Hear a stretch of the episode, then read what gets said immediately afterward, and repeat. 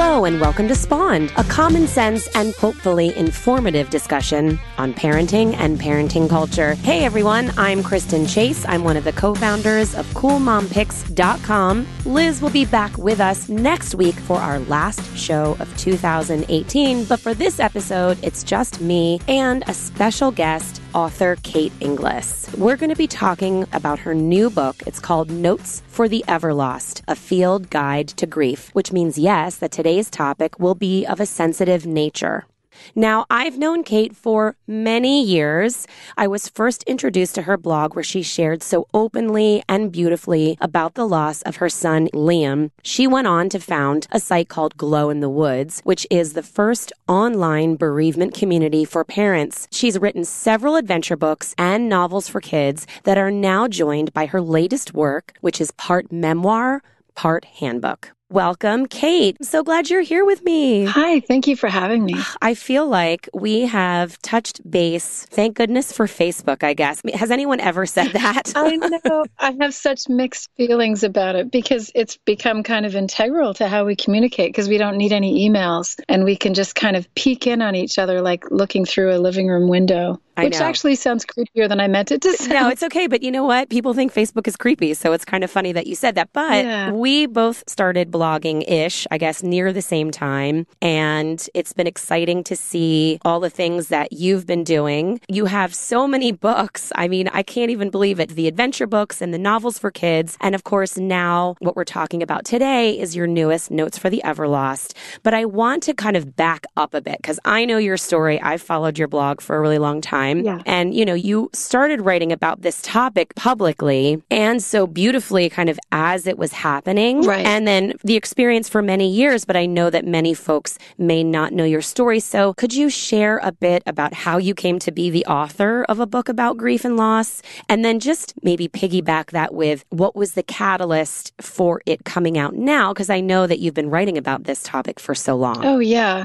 So in 2007, I was pregnant with twins identical boys, and uh, went into labor at 27 weeks, which is devastatingly early to the point where, you know, you're in the car going to the hospital and just in complete denial. Mm. Like, this can't be happening because I'm only 27 weeks. Right. You know, it's terrifying, but at the same time, it unfolds in front of you like a slow motion bomb going off. And uh, it was hard to believe that it happened. Nothing really devastating like that had ever happened to me. Mm-hmm. You know, before we go through serious trauma in our lives. And I think some of us hit trauma in childhood, some of us don't get it until later in life. But you don't realize until that moment, you know, if you're fortunate enough to not face it in childhood, you don't realize how uneventful your life has been. Mm. You know, my life had always had its various stressors and melodrama and everything. But then, of course, your perspective changes when everything goes really wrong at three o'clock in the morning.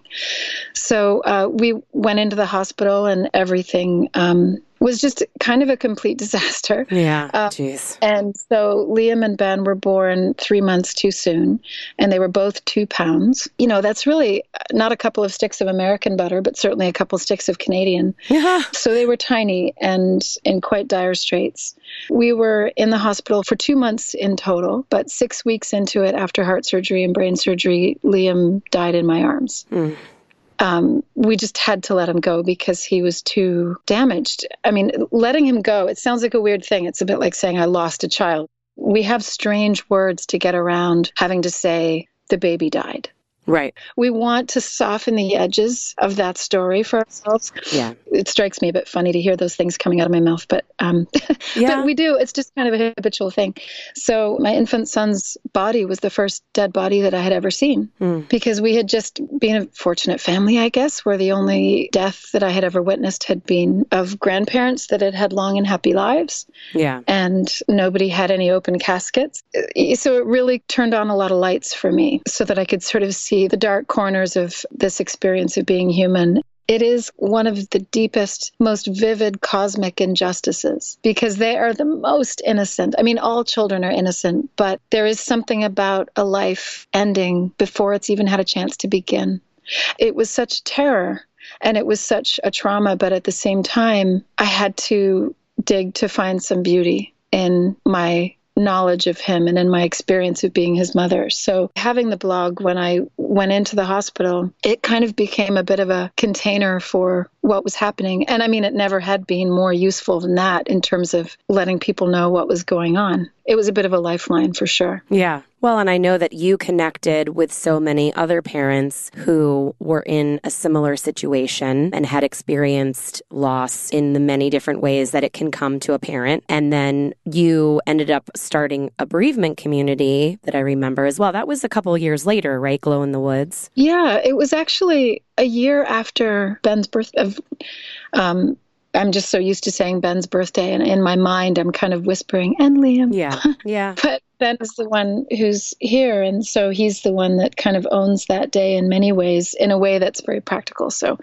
um, but yeah, that was a year after they were born. And, you know, there was nothing at the time for infant loss. Really, the only things that you could find online were miscarriage. Right. I was just going to say. And to be fair, you know, miscarriage is difficult and devastatingly disappointing in so many ways, but you have a lot of company when you go through miscarriage because one in four of us will experience a miscarriage to one degree or another thankfully infant loss is a lot rarer mm-hmm. which is wonderful but it means that when it does happen you are socially isolated in so many ways partly because you can't find anyone else that has seen what you've seen and that has to carry these kinds of memories while at the same time people look at you and they think oh, dead baby and they look away. They look at their shoes. They spin around and walk in the other direction and that's why when we first started the site we wanted something secular meaning for everyone. Right. Um, we talk a lot about spirituality and faith, but in a very broad and diverse way. Mm-hmm. We wanted something intellectual. We wanted something really raw and very real. We didn't want cherubs. We didn't want origami cranes. We didn't want daisies. We wanted realness. And I remember in those early days trying to think about the us that was forming in this orbit of bereaved parents. And it felt like being Medusa mm-hmm. because the rest of the world was like, oh, if I engage with this person, I'm going to turn to stone. It was so deeply, deeply isolating. I can only imagine. I've shared this story publicly, but not too much that I had a sister who passed away. She was nine months old. Yeah. Yeah, she had spinal meningitis, and she was between me and my younger brother, who's five years younger than me. Right. That was back in the 80s. And I really didn't have a good grasp on what the experience was like. You know, my whole thing was when I explained it, people would be like, oh, and I'd be like, oh, she was just a baby. I mean, that's what I would say. Yeah. Because in my mind, that somehow made it not as bad. And then yeah. I had a nine month old and I remember just completely falling apart like falling mm-hmm. apart, calling my mom and just being like, How did you survive? I know. Because it's so yeah. uncomfortable. It's like no one wanted to talk about it. It is probably everyone's worst fear, right? And so they're seeing it in you right in front of them. Yeah. And it's how do I face that fear? Yeah. It's an interesting position to be in, to be really frustrated at that isolation, but at the same time, having a lot of empathy for people that had a hard time facing me because we aren't very good at coping with trauma and pain and coping with people who are trying to cope. That's a great point to be made. That it's not even just our own ability to cope with pain, it's the ability to cope with someone else's pain. Yeah. You know, Canada versus the United States, but like here, it's very much like everything's okay, everything's fine, we're happy, we're good. It, are you good? Are you smiling? Mm. So then everything can be okay and then we can go about our business. Yeah. I don't know if that's like a cultural thing or if that's just a human thing. Oh, I think that's probably a Western culture thing. Mm-hmm. And it, mm-hmm. it can also be very generational Mm. I think the pressure to perform grief and bereavement in a very particular way must have been a lot higher in the 60s, in the 70s. Sure. Because if we think those things aren't really talked about a whole lot now, take a few decades away, and you were basically told, you know, take a bunch of Valium and come out again in three months and you'll be fine. Yeah. And just never speak of it again. Absolutely. We are certainly getting better at it because we're getting better at sharing all kinds of perspectives. We have this window into each other's lives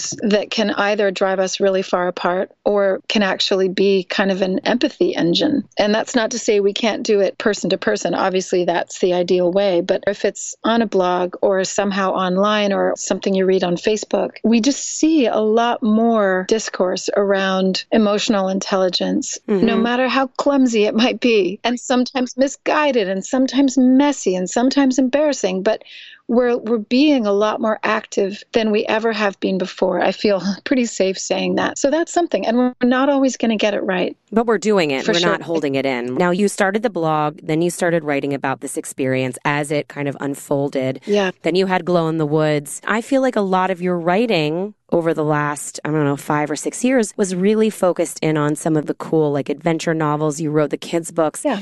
How did you come back? I don't I don't want to say come back because I don't feel if that's the right way to describe it. But if I look at your work, I feel like it's kind of that way. But why now? Like how did this book come about now? Knowing that your writing has taken an interesting and, and kind of weaving in and out kind of path. You know, I had been sort of toying around with a story that I had been writing in 2005 Wow. when I was walking in the woods with a six-year-old, not not my own, um, and my eldest son was six or seven months old and strapped to me, and we were walking in the woods. And I started telling this kid this crazy story about these pirates in the woods. And I got home and I thought, oh, I don't want to forget that. That's kind of fun.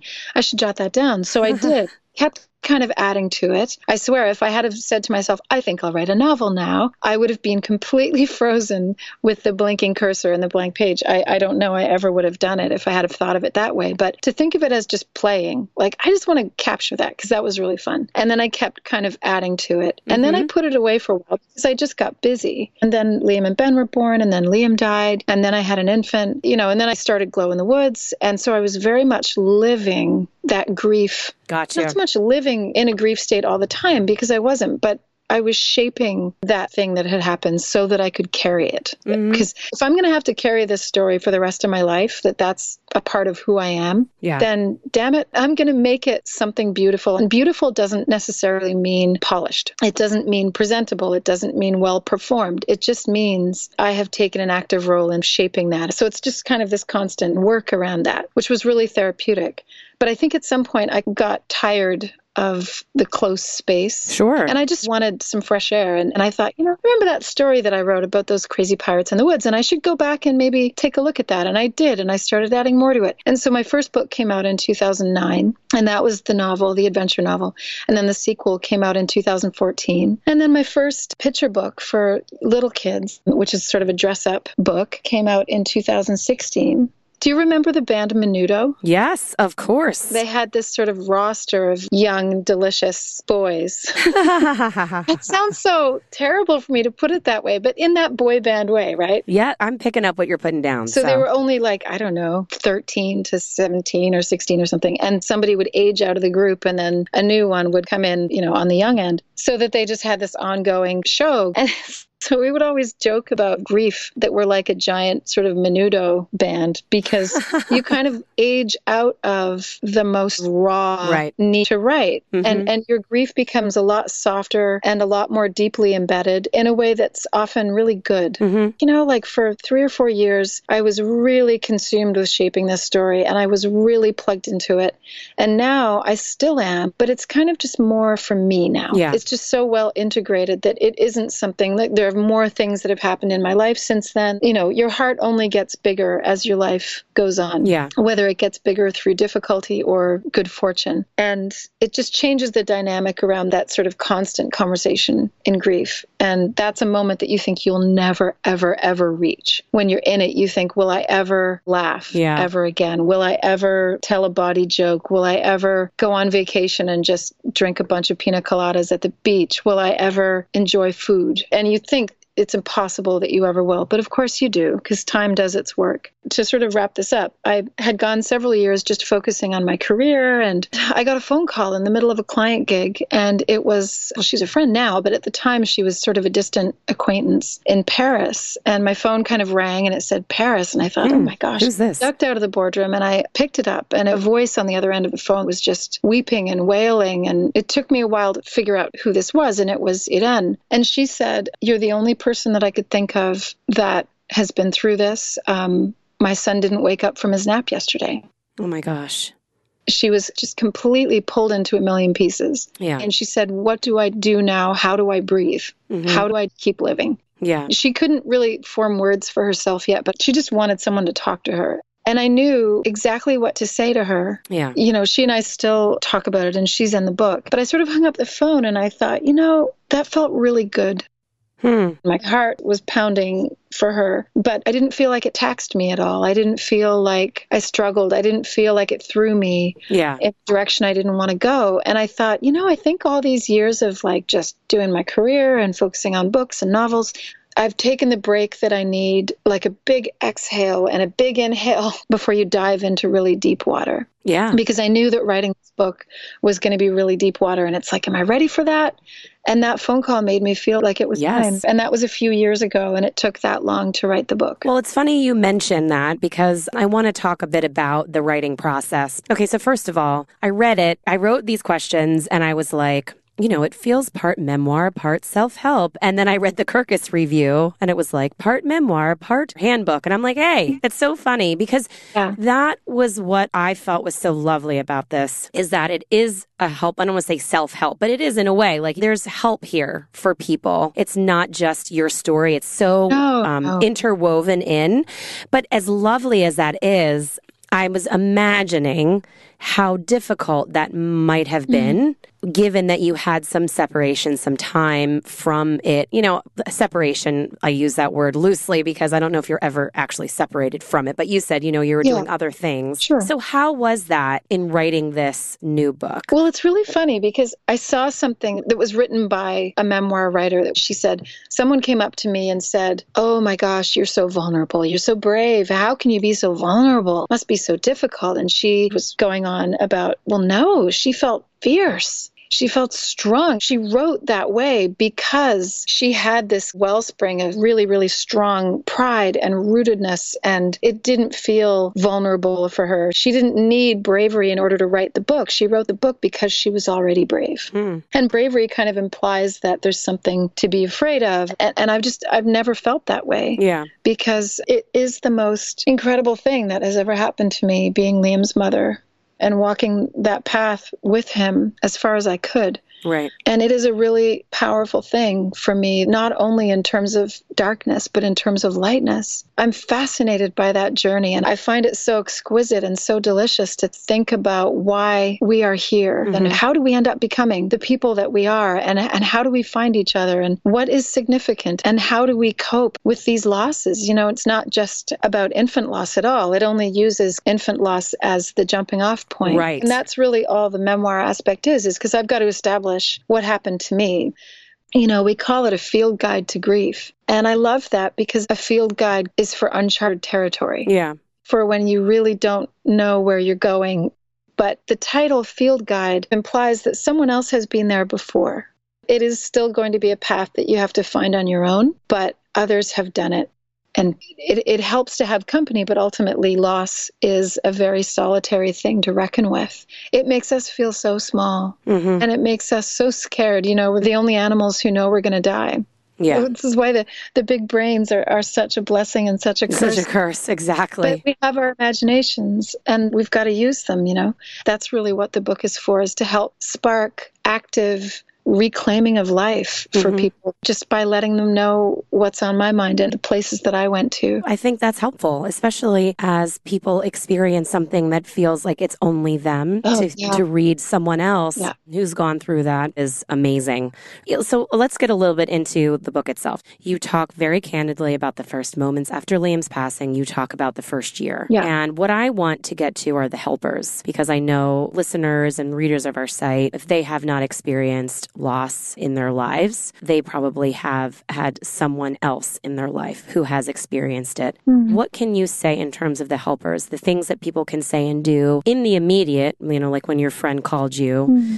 if our folks listening are those friends being called, but also as the years go on, what are some things that stood out for you in terms of the helpers? Hmm. One of my most vivid memories was I was in a store with Ben, and he was, of course, tiny. When we brought him home, he wasn't even five pounds at two months old. Hmm. I had him strapped to my chest. I had him in a Mei Tai, and I saw a friend of my mother's who, like my mother, is a quilter, and she made a beeline for me. And I kind of put down what I had in my hands, and I said hello to her, and she grabbed me by the shoulders and said quite forcefully, um, Oh my God, oh my God, Kate. I can't believe this happened. And she just, she was so angry for mm-hmm. me. She looked in at Ben, who was, of course, tiny and sleeping, and she said, I just can't believe it happened. How are you doing? Tell me how you're doing. Oh, I just, I can't believe this happened. Mm-hmm. She looked at me when she said, How are you doing?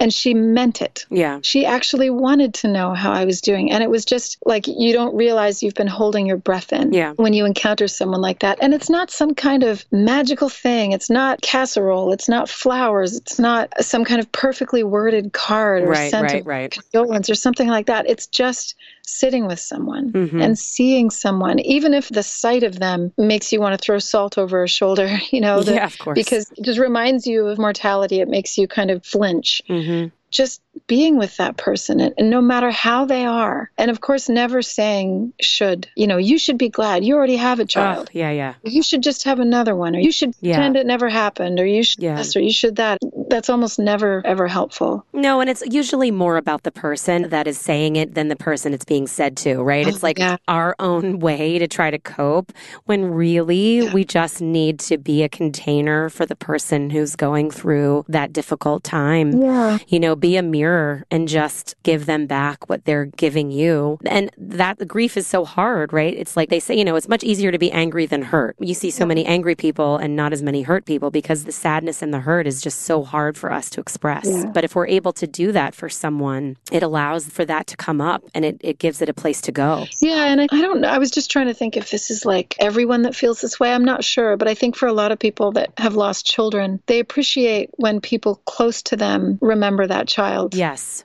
of yes. their own volition. Yes. That they don't shrink away from saying that child's name. Yeah. I didn't need it to be a constant thing, but, you know, to know that it's not just me holding Liam in my memory, but that other people are too. It's really important for family and for close friends to just remember that beloved person every mm-hmm. now and then, to just say, like, you know, we haven't really talked for like four or five months, and I've been wondering how you're doing. Are you yeah. good? You know, like, how are you feeling about Liam?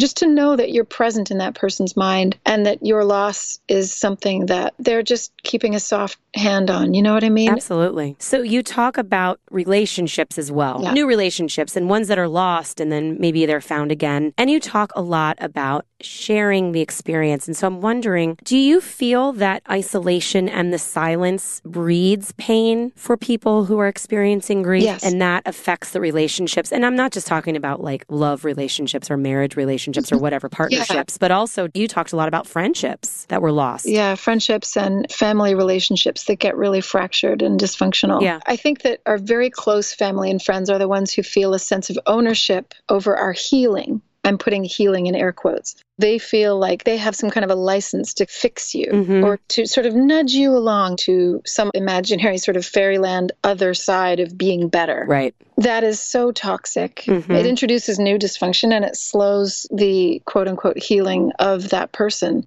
honestly, people that look right at you and say, God, I'm so upset about what happened to you. Tell me how you're feeling. Tell me what I can do that exhale that comes from that, like, thank you for seeing me is like a medicine. Yes. And and not bringing your own stuff to that conversation, not sort of saying, "Oh, I'm going to make sure that they know all about my favorite yoga teacher. I'm going to make sure that they know all about my favorite god or my favorite holy book." Right, all the fixers. Yeah, like, I appreciate the sentiment and the drive. Right. However, it is almost always a really negative thing for people that are in grief because they need to be with that grief. Mm-hmm. They need to invent a language for themselves to be okay. And what they need in that invention period is allyship and space and patience mm-hmm. and permission to just be exactly as they are without needing to show up any differently.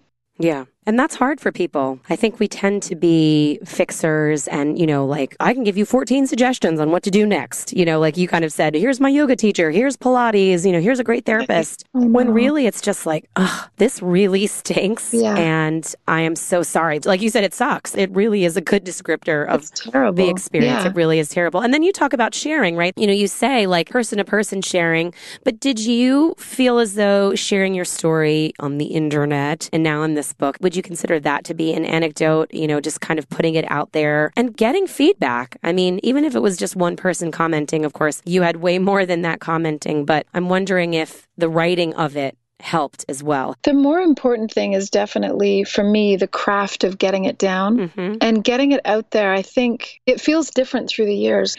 When grief is very new, I think that we are shockingly ravenous to find each other. I got an email from someone that I'm sort of distantly connected to on Facebook, and she said, My husband was out for a bike ride and he died. Mm-hmm. He was fit and amazing. And now he's gone like three days ago. Um, and she thought of coming to me because she wanted books. She was like, Where are there communities? Where can I find young widows? I need, I need company. Yeah that's something that I'm really honored to be able to do very humbly as best I can because I didn't really have that yeah. when I was going through it. So if I can be a little bit of a guide in that way, you know, and I was so impressed with her because she asked. Yeah. You know, other people need to get better at just being with us and listening and not trying to fix. Mm-hmm. But at the same time, when we suffer through any kind of trauma or loss, we need to also practice stepping forward and asking for what we need. Yeah. And that's another whole societal and cultural thing, too, is this whole idea that we suffer alone. We're strong enough to do this when really we need to reach out yeah. and find, like you said, the allies, yeah. the people who have experienced it before, the people who can lift us up when we can't really lift our own selves up. Yeah. And, and I mean, some of us need deep periods of introspection and solitude, mm-hmm. and others need other voices. They're like, I need to talk to someone who's 10 years out because I need to know that I'm going to have a life again. Yeah. And I need to know that I'm not weird for feeling guilty, that I want to have a life again. It's a lovely thing when you connect with someone that can help you navigate that a little bit. Wow. And so that's the very humbling honor that I have when I can is to hopefully serve as that bit of company. And I think you're sharing from your experience, right? I mean, that's what it's all about. Um, and speaking of which, so you talk a bit about honoring those who were lost, not necessarily just birthdays, but you do talk about death days, mm. how those have a stronger pull. And in speaking with you on this podcast, you've talked about how it is appreciated when people acknowledge that that person was here yeah. and that they're a part of your lives, like whatever that might be. Mm. You know, my sister passed away on my fourth birthday. Oh, she? Oh. She was oh. nine months. It was the day before. She was actually on life support, so I think they kind of did it on purpose, but it didn't really matter. Yeah. But it was like the day before because it's basically my birthday. And mm. so I've always felt a deep sadness during that time, mm-hmm. you know, even before I had kids. So I, I'm just wondering for folks out there, how can we support people if we're close to someone, we know when their loved one has passed away. You know, like I know when my sister died, like I won't forget it because it's my birthday, but there are people in our lives, they were around, they know when my sister died. What can we do? You know, how can we help people? Now we have Facebook, and I know a lot of people will share old photos. It's interesting how it's evolved. It's become like this safe way for people to say, like, this happened to me, and people can comment and share their condolences and share, you know, whatever it is, their empathy in that way. But are there other ways to support? You know, what can we as friends and family do? Do we bring it up if they haven't brought it up? Mm. What would your suggestions be? Oh, gosh. Death days are so individual. It really just depends on where you are in your grief. Sure. The first, the second, the third death days can be really tough. Mm-hmm. But again, it really depends on the person. I mean, some people get really quiet and just don't want to speak to another soul for the whole day. Yeah. Some people are, are not the types to want to memorialize, to want to be public about it. Sometimes they might just have a ritual that they do completely by themselves. They may have a special place they go. You know, I knew people who would bake a little tiny cake on that death day and mm-hmm. sort of leave it somewhere in nature or like throw it out into the ocean. It really depends on where you are in relation to that person. So mm-hmm. if you mm-hmm. Google the ring theory of what not to say. Okay. Yes. Thank you for bringing that up. Actually, we'll post that. Yeah, please do. We're going to put obviously links to your book and your website and everything, but we'll post that because I think that is a fantastic example. Mm-hmm. And if you haven't seen it go around on social media, we'll put it up on our Cool Mom Picks podcast page. Yeah. If you imagine that person as being the center mm-hmm. and then that first ring around that center is like husband, partner, wife, children. And then the second ring is kind of parents and closest best friends. Mm-hmm. And a third ring might be kind of cousins and aunts and uncles, and maybe a few really close friends in your community that you always go to book club with. And then a fourth ring might be acquaintances from work, and then on and outward from there. It's an amazing theory of how to be around someone in grief. But, you know, if you're in that first ring with someone, I think it's okay to ask them how they're doing doing on that day. Ask them if they have anything particular planned. Ask them if they need you for anything. Yeah. And yeah. just how are you feeling? I know this is a rough time of year for you. Because going at someone and being like, what are you doing on this day? And blah, blah, blah, blah, blah. That person might be in a quiet space about it and they may not want to talk about it. They may be kind of just trying to get through life without crying at that point. Yeah. We really don't know. All we can do is just keep asking people how they're doing and just letting them know that they don't have to perform around you. I think that's a great point. It's like you're not expecting them to say fine. Yeah. You know, I think we often ask people how they are. And if they say not well, we're like, oh, great. You know, it's just because it's like this Yeah. autonomic response. Yeah. When really, if like, if we just take a second to truly ask people how they are doing and be ready to accept what that answer is. Yeah, be one of those people Yes. that gives permission for people to not be well. Yeah. Because that ultimately makes people better faster. Yes. So that's, I don't know if that's really an answer to the death day question, but there were years that I completely forgot. Yeah. And then realized, you know, days later and thought, oh my God. And then I just beat myself up because in my life I was busy taking care of Liam's brothers and difficult things, challenges, stresses, wonderful things. And then there are years that I managed to go back to the place where we left his ashes, and it was really beautiful, Mhm. meaningful, and poetic, all of those things. And I meditated in nature and I left notes for him. And then there were years that I just didn't know what to do. So I grabbed the crowbar and went out and gutted the shed, you know? Yeah. There are some years that it just bottles up in your throat like a vice, Mhm. and you just don't have any words, and you just feel like this kind of ball of electricity, and you feel very unresolved and clumsy in, in your care of that dead person. You know, there, there's Yeah. a relationship that is ongoing. There's conversations that are ongoing with the people that we've lost. There's a parenthood Mhm. of children who are no longer here. Yeah. That is this really strange kind of phantom parenthood that I expect is an awful lot like phantom daughterhood or phantom wifehood of a husband who's no longer here. Yeah. That is a relationship and a dialogue that is ongoing. And sometimes we handle it really beautifully and, and it feels really alive and it feels really dynamic. And that's not to say that the person's talking back to you and you're actually communicating with spirits, but in terms of having that dialogue and that space and that imagination being really lit up and just feeling not necessarily reconciled, but feeling very active. And then Mhm. there are other years when you're just like, I just feel like I just want to friggin' Yeah. put my head through plate glass. I'm so pissed off at the world. I just don't know what to do with myself. And Liam died tomorrow, four years ago. And I just don't know what to do. So I tore a building apart.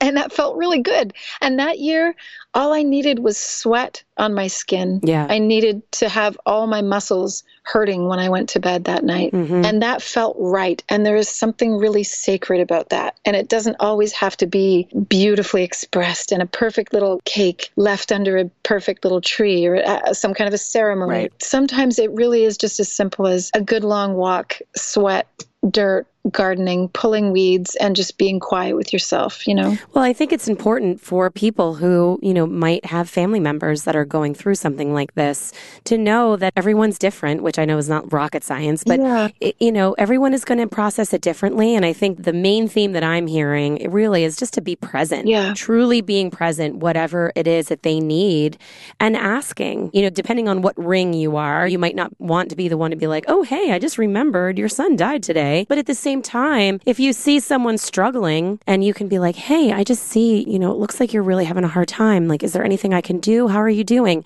And allow them the space to bring it up or not, I think is really the best that we can do. Yeah. Every year it happens to me that people tag me on October 15th for Infant Loss Memorial Day. Yes. And I'm so cranky about sort of the orthodoxy of what you're supposed to remember and when Right. that right. I, I'm like, I can't stand Valentine's Day. like, I, I would rather just have it be organic and in the moment of when you're feeling it. I live it every day. I don't need to be reminded on October 15th. yeah. It's manufactured and it means nothing to me. And so people tag me on Facebook and they're like, remembering all the dead babies today, Kate Inglis. And sometimes I'm like, well, it's not that I've forgotten, but somehow it feels like someone just cannonballing into my very serene little pond. Like, you have a dead baby. I'm remembering your dead baby today. Yes. There's really no finesse in that. And the thing is, you just don't know because some people are really deeply moved by infant loss and they really kind of live by it and they put the banner up on their profile picture and they're very, very active around that day. So, really, all you can do is just take the cues of the person at the center of all those rings. And if that is their bag, then don't forget October 15th And if that is something that clearly has never meant anything to them, then don't worry about it. Then mention it to them on December 3rd and just right. be like, oh, I saw this shooting star the other day and I remember that conversation we had about stars. And I just want to let you know I'm thinking of you. Yeah. And I know what that means when that person says that to me. And that's enough. It really is so individual based on what you know of that person. We just need that intimacy. And when we don't have that intimacy, but we still want to be you there for that person. Mm-hmm. I think it's just a matter of again just how are you doing? Yeah. I think about you and i i wonder how you're doing. It's so simple but yet i think in an age where we aren't really checking in and we're kind of glossing through things right? We just kind of like things. Like i call it like kind of the like generation. For someone to take the time just to say something like that to truly meaningfully say hey how are you doing I was thinking about you and I just want to check in on you. I mean, I think that just can go yeah. such a far way. So I love that. I think that's good. I mean, you know, it's always nice to have sort of like a guide, right? Like, this is what you should do in this situation. That's kind of sometimes a human tendency. Yeah. And, you know, there are just some things that that doesn't happen. But you've written this to help folks, not just, as you said, with infant grief, but with any kind of grief. Yeah. Um, and certainly your story and you sharing, I know it's affected so many people in the years that you've done this. So I'm so thrilled that it's now a book for people to kind of hold and take with them and mm-hmm. keep by their bedside or even just gift if they know someone who is in, in need of something like this. Yeah. So where can folks find you? Obviously, Notes for the Everlost, a field guide to grief in your favorite bookstores everywhere, but also just to learn more about you and your story, where should folks go? Um, you have a website and social media. Tell us where. Yeah, so it's just kateinglis.com and all the social media. I'm on Twitter and Instagram and Facebook. Uh, so all the links are on my website. And the book is really easy to find. Obviously, the thing that I always recommend first is go to your local little shop. Yes, yes. And if it's not there, request it. Independent bookstore and yes. ask them to get it for you, and they will in a flash. Mm-hmm. Ask your library to bring it in. I love libraries. And another thing, of course, is if you've got a busy life like so many of us do, it's on Amazon and all the other big box sort of online retailers. And the other thing that's super cool is that I did an audiobook with Penguin Random House. Oh, that's amazing. Yeah. So uh, an 18 hour marathon, Ooh. but it was such a fantastic experience. That's exciting. Really wonderful. So, if you're one of those people who perhaps commutes and likes to dig into something really thinky in the car, then come and wander with me and, and my voice from a little cave in Nova Scotia. I love that. yeah. Well, thank you so much for joining me. I love talking to you anyway, but especially about this topic. I know that it's a happy and an unfortunate meeting that this is how we connected on the internet, right? Is through this mm-hmm. story that was so sad and touching, but to right. see where it's come and to see how this is affecting and, and helping other people is really exciting. So I'm so thrilled to have you and to share your new book with everyone. Thanks so much, Kristen. Well, thanks so much for joining us for another episode of Spawned. Thanks so much to our guest, Kate Inglis, for joining us. Liz, we miss you, but we know you're going to be back. Can't believe it's going to be our last episode of 2018. Huge thanks to our engineer, John Bowen, especially from me, because I've had this crazy voice thing happening for the last week and a half, and he's been so amazing to help me sound, mm, I don't know, like I have a little bit more of my old voice back. Here's hoping by next week I will be fully healed up. But you know, losing a voice with four kids, this could be months until I get my voice back. And hey, we love hearing from you leave us a review on iTunes, and make sure to subscribe. In fact, you can do that right now while you're listening. And be sure to download or save our episodes. It actually helps more listeners find our podcast. And you know, we love our listeners. The more, the merrier. So thanks so much for listening to this episode of Spawned. This is Kristen. Have a great day. Bye.